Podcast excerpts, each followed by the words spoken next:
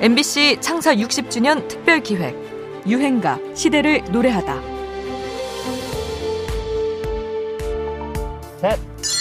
오늘 아저씨는 아이들과 함께 작은 음악회를 열 계획입니다.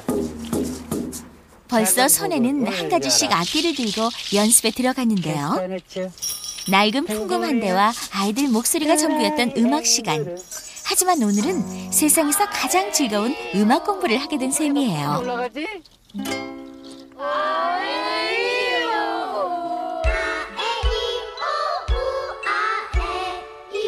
2001년 가수 예미는 전국의 작은 학교 122개를 돌며 분교 음악회를 진행합니다. 꼬박 1년이 걸렸고 이동 거리만 해도 7만여 킬로미터에 달했죠. 내가 저의 어린 시절을 되돌아볼 수 있게끔 가장 자연스럽게 저의 동심으로 이끌어줄 수 있는 그런 선생이 아닌가 싶습니다. 동심으로 이끌어줄 수 있는 선생님, 분교의 아이들을 만나 그는 함께 이야기를 나누고 노래를 불렀습니다. 예미는 박선주의 귀로를 작곡한 인물이기도 한데요. 주로 동심을 자극하는 노래를 불렀습니다. 주류의 유행가와는 다른 길을 갔던 거죠. 1992년 발표한 2집 앨범의 산골 소년의 사랑 이야기. 여기에 등장하는 플립새, 꽃모자, 고무신, 냇물, 징검다리 같은 소재는 도시 생활에 익숙한 사람들에겐 어느덧 잊혀져 버린 말들이었는데요. 황손의 단편 소설 소나기를 떠올리게 만들기도 하죠. 그가 앨범에 대한 별 기대 없이 음악 공부를 위해 미국으로 떠난 이후에도 이 앨범은 꾸준히 라디오 전파를 타며 50만 장에 달하는 판매고를 올립니다. 예미는 어렸을 적 아버지와 함께 경기도 의왕의 한 시골집에서 지내며 100가지 이상의 농작물을 키워봤다고 하죠. 그때의 기억이 이 노래의 풍광에 고스란히 담겨 있습니다. 독보적인 순수주의를 지향하며 동심을 노래한 가수의 유행가입니다. 예민, 산골 소년의 사랑 이야기.